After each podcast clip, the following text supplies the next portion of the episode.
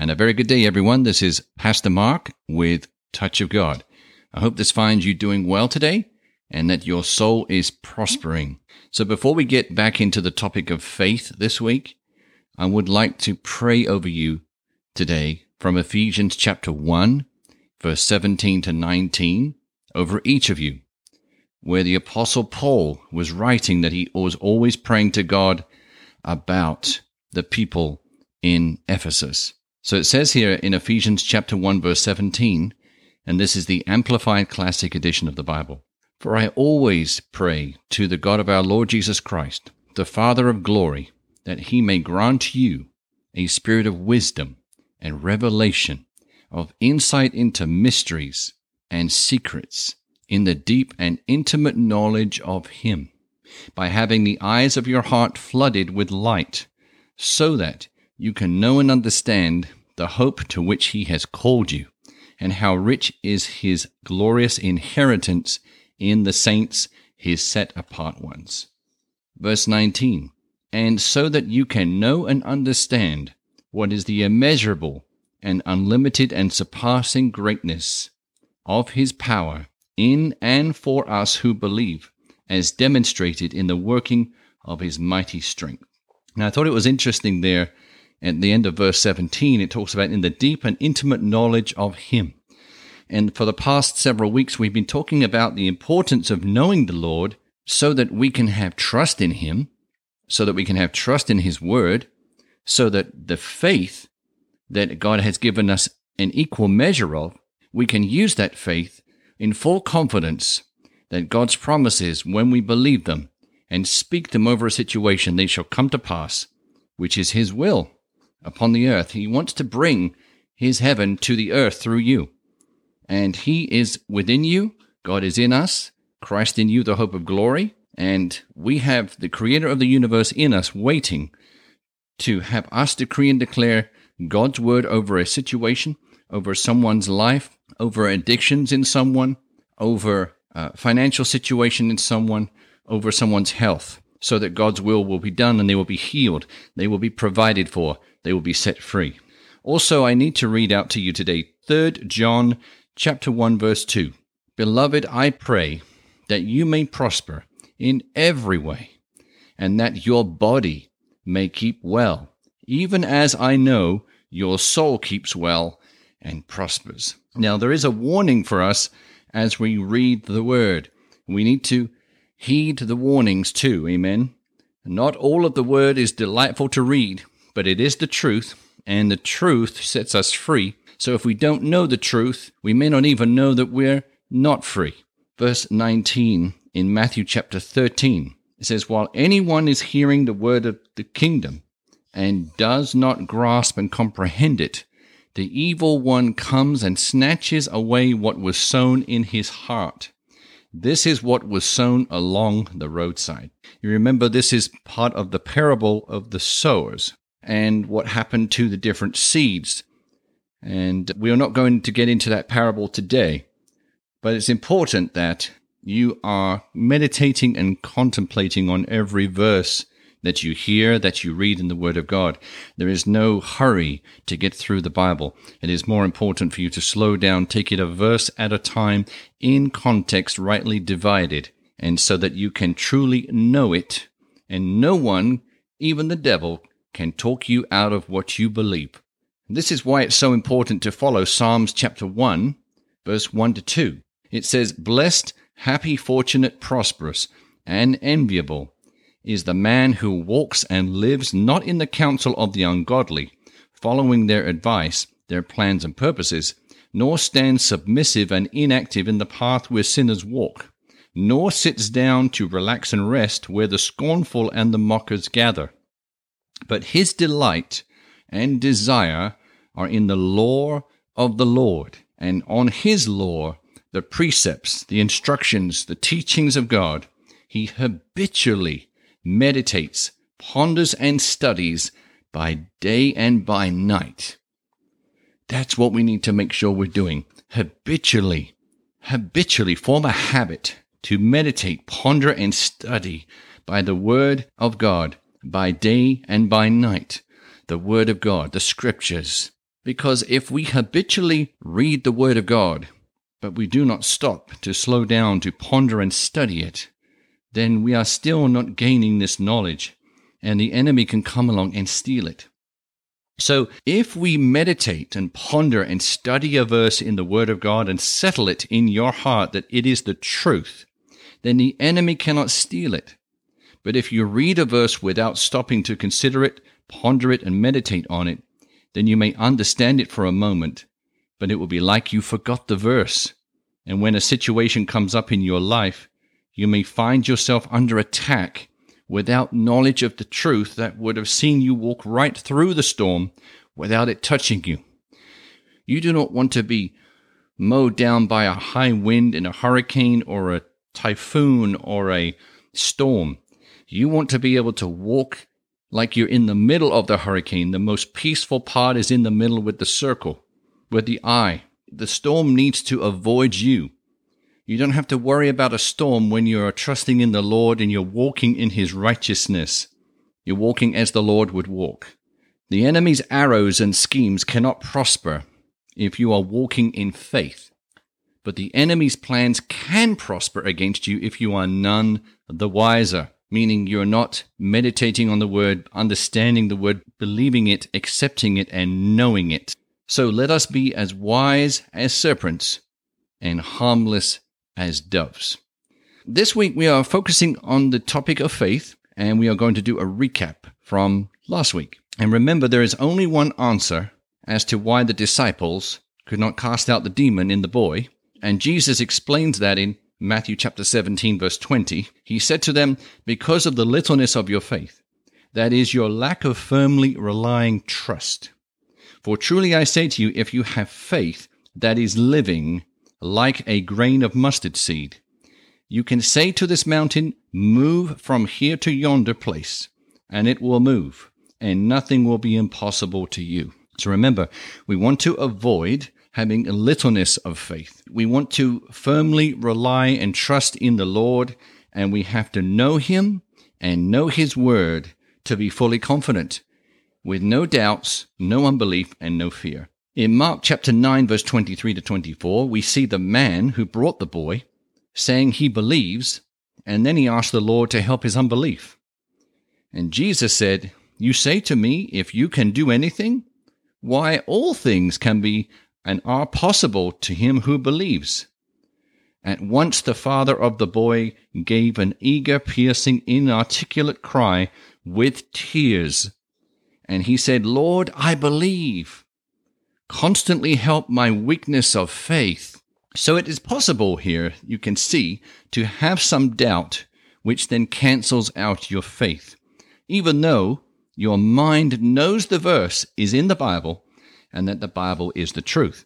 So a little doubt mixed with the measure of faith that God gave you to use, that little doubt mixed in is enough to cancel, to short circuit whatever you were asking for. So we have to eradicate, get rid of doubt, unbelief, and fear in our lives, especially any prayers of faith and faith projects you are working on. So if you are on your knees and, and you're just focused and trusting in the Lord for something, you need to ask the Holy Spirit to reveal any doubt, unbelief, or fear you have at the same time so that you would want to see God's will done in this situation. So have the Holy Spirit reveal any doubt. And if there is doubt, then say, Lord, help my unbelief. Help me see scriptures in your word that I can cling to. Cling to your truth. Meditate, study, ponder this word of God, these scriptures that you give me, Holy Spirit.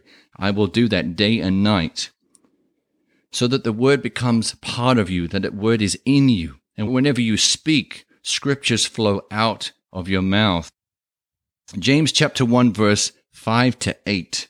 This is all a part of the recap from last week. You remember, it says, If any of you is deficient in wisdom, let him ask of the giving God, who gives to everyone liberally and ungrudgingly, without reproaching or fault finding, and it will be given him. Verse 6 Only it must be in faith that he asks with no wavering, no hesitating, no doubting. For the one who wavers, hesitates, and doubts is like the billowing surge out at sea that is blown hither and thither and tossed by the wind. For truly, let not such a person imagine that he will receive anything he asks for from the Lord. For being as he is a man of two minds, hesitating, dubious, and irresolute, he is unstable and unreliable and uncertain about everything he thinks, feels, and decides. That is James chapter 1 verses 5 to 8. So we must be single minded. We must be steadfast in the word so that when we accept a truth in the word of God, we accept God's promise, we do not waver. We secure fastly upon it. We stand upon God's word and we do not shift because God's word is the same yesterday, today, and forever. Psalm chapter 119 verse 89 says God's word is forever settled in heaven. It's fixed. It cannot be moved. In fact, the heavens and the earth will pass away, but the word will still remain. So you can guarantee that if you have faith in that word, those verses, those scriptures, those truths, God's promises, if you have faith and you do not doubt that what you speak and what you believe shall happen, then it shall be so. Remember, Jesus said, according to your faith, be it unto you. So, where is the struggle of our accepting the truth in our heart? We see in Romans chapter 10, verse 10 For with the heart a person believes, adheres to, trusts in, and relies on Christ, and so is justified, declared righteous, acceptable to God, and with the mouth he confesses, declares openly, and speaks out freely his faith and confirms his salvation. So let us take one example of provision, finances, because I know that a lot of people are always wondering about they need money for this or money for that, money for the rent, money for the electric, money for fuel in the car, or whatever your needs are for to feed your children, for food, just essential basic necessities like food and water. So we see in the Word of God, Philippians chapter 4, verse 19, where the Apostle Paul is writing to the Philippians and says, And my God will liberally supply, fill to the full, your every need according to his riches in glory in Christ Jesus. In this scenario, the Christian, being a Christian, accepts the Word of God is the truth and has no doubt that the Bible is the truth. But then they look at what money they have and they do not understand because the verse tells them that God is their provider of all their needs, but they do not have much money for what they need in their pocket. The Christian knows Psalm 23 says that they shall not want. And they know they shall not want because there is no need to want if you have what you need. So the Christian looks again at how much money they have in their pocket and they are confused and perplexed because it is not lining up with what the Bible says they should have. So the danger here is for the Christian to lean on their own understanding and conclude that for whatever reason this verse is not supposed to apply to them. Or perhaps there is a voice of doubt in the person's head, maybe even the devil being the accuser of the brethren and will accuse the Christian that they do not have the money because they do not deserve the money because of the sin they committed in the past. Obviously, this is a lie. But once we accept those lies, that is simply doubting in the truth of the Word of God. Whatever faith there was in the beginning is now cancelled because the person has believed a lie. The person has believed something that is not scriptural. This is where James chapter 1 verse 7 came in from earlier. It says, For truly let not such a person imagine that he will receive anything he asks for from the Lord.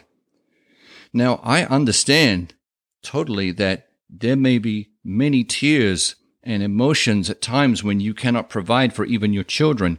And you're saying, Lord, Lord, why did you do this to me? And you might be blaming God because you just don't understand how this all works.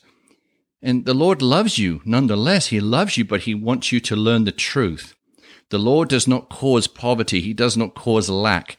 God is a God of abundance. He provides more than enough. So the problem is somewhere else between us and our believing and our faith. God wants to provide He has purchased everything for us. We just have to know and believe what we already have because we are in Christ and Christ is in us and everything has been given to Christ by the Father. So therefore, if Christ is in us, literally within us, spiritually, then we must have it already.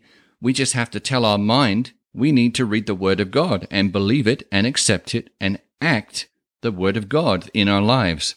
So Proverbs chapter 3 verse 5 says that we are not to lean on our own understanding. We are more likely to doubt and not remain in pure, complete faith if we lean on our own understanding. And we're trying to figure this out ourselves, and that will always fail. Because unless we are reading the Word of God and believing it instead of our own conclusions, then we will continue to be in lack.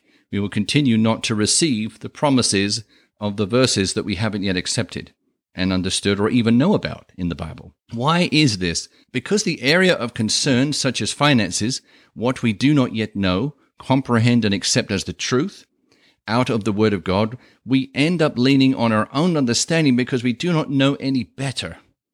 This is our carnal understanding. This is the part of our mind that is not yet renewed, and we are not yet transformed from our old way of thinking to knowing and thinking the truth about the topic from the Word of God itself. Romans chapter 12, verse 2, we've spoken about this many times, and it's a key verse in the Bible.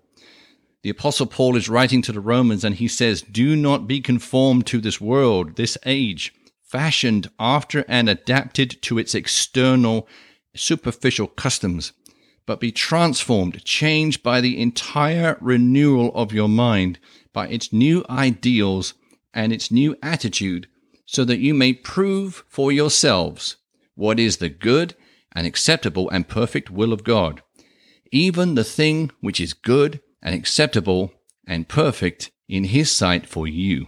So, renewing our mind is simply reading the Word of God and saying, This is true for me. This is true for everyone who believes in the Word of God, including me. I may have sinned against the Lord many times, but it does not mean the Word of God is a lie. It is true for me, and it's His love for me that His Word still works for me, even though I have committed sin in the past and maybe even today. But I encourage you, if that's happened and you haven't yet repented, I implore you to repent now. Repent means to turn 180 degrees, turn the other way, turn back to God and say, Lord, please forgive me. I receive the cleansing of my conscience of all unrighteousness as I confess my sins to you and you can name them in private to the Lord.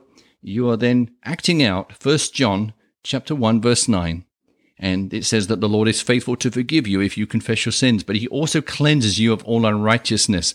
He gets rid of that filthy guilt feeling that you have inside of you. So we have to renew our mind to the truth of the Word of God. The truth sets us free, but we can no longer lean on our own understanding. We have to lean on the Lord's understanding. The Lord's understanding is His Word.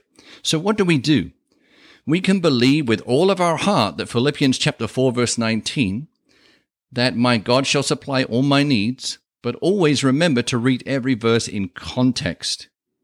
When we look at this section of the passage, the word and at the beginning of verse 19 means that it is connected with the verse or verses that came before it. In verses 15 to 18, we see Paul thanking the Philippians for sending him gifts that he needed as far back as his early ministry when he left Macedonia. That's what he is doing in verses 15 to 18. He's thanking the Philippians for their dedication in giving him gifts that he needed. So he ends up by saying that his God, our God, shall supply all their needs. So this means that verse 19, where Paul says that God will supply all the Philippians' needs according to the Lord's riches in glory, is related to the Philippians giving the gifts first. So in other words, the Philippians were sowing Paul's needs and now they are going to reap the Lord's provision for their own needs.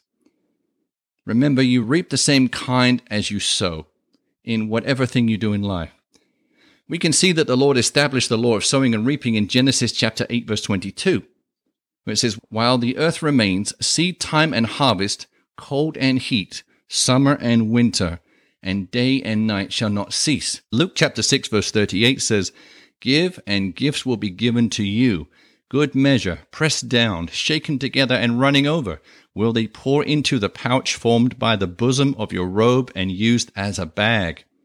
For with the measure you deal out, with the measure you use when you confer benefits on others, it will be measured back to you. This is the basics of sowing and reaping. Matthew chapter 6 verse 33. It says, "But seek, aim at and strive after first of all his kingdom and his righteousness, his way of doing and being right, and then all these things taken together will be given you besides." And remember in Matthew chapter 6, if you start around verse 20 and go all the way through verse 34, you will read about Jesus talking to the people who were worrying about their clothes, what they were going to eat. He was talking about the lilies of the field, the birds of the air, how the Father looks after them. How much more are you worth to the Lord? Matthew chapter 6 verse 33, but if we seek the Lord first of all his kingdom and his righteousness, then all those things that we might otherwise care about with provision, they will be given to us besides, it says. So all your needs will be taken care of. The key is that you have to put God first in everything. So the question is you may be receiving because you've been sowing, you may not be receiving because you haven't been sowing.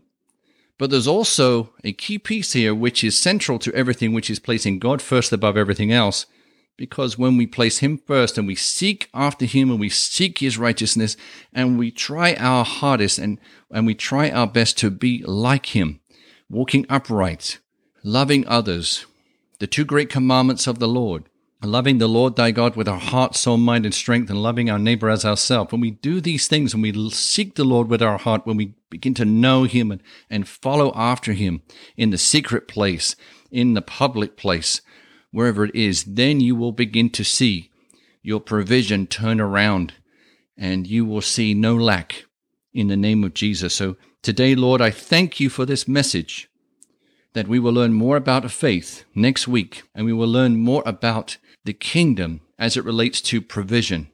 In the meantime, Lord, I thank you that you are supplying and shall supply all the needs of every one of these precious souls listening today, according to your riches in glory in Christ Jesus. Lord, I thank you that you love them so much that you know their needs before they know their needs, but that you will meet them, and that when they are met, they will know that they did not come from man, but they came from you. So we thank you, Lord, today that you are the owner of the money in our pockets. However much it is, however small it is, it is still yours. The coppers, the silver, the notes, they are all yours. Lord, you own everything. Everything belongs to you. And we thank you for it today, that we would do a better job stewarding what you have allowed us to have. We thank you for the food on the table. We thank you for the food for the children. We thank you for the shelter over our heads. Thank you, Lord, for your love, for your communion with us. We thank you for healing every one of these precious souls today, because, Lord, it is your good pleasure to give us the kingdom. But also, Lord, your stripes have paid for this community, this person listening today to be healed completely from the top of their head to the soles of their feet. So, right now, in the name of Jesus, Lord, I thank you that I can speak and decree and declare that the listeners on this radio station are completely healed already from head to toe. So, body, I command you line up with the truth in Jesus' name. I forbid and evict every sickness, disease, virus, any lack in the body or in the pocket. In Jesus' name, Lord, I thank you for healing their hearts of any torment, trauma, heartache, any depression, anxiety, bitterness, Lord, any regrets. Lord, I thank you that we may have done things in our past, Lord, but today is the day of salvation. Today is the day, Lord, that you are on the throne. You're still there and you still seek us. You still seek our attention. And Lord, you are so worthy of it. And may we increase that time with you evermore. In Jesus' name, amen.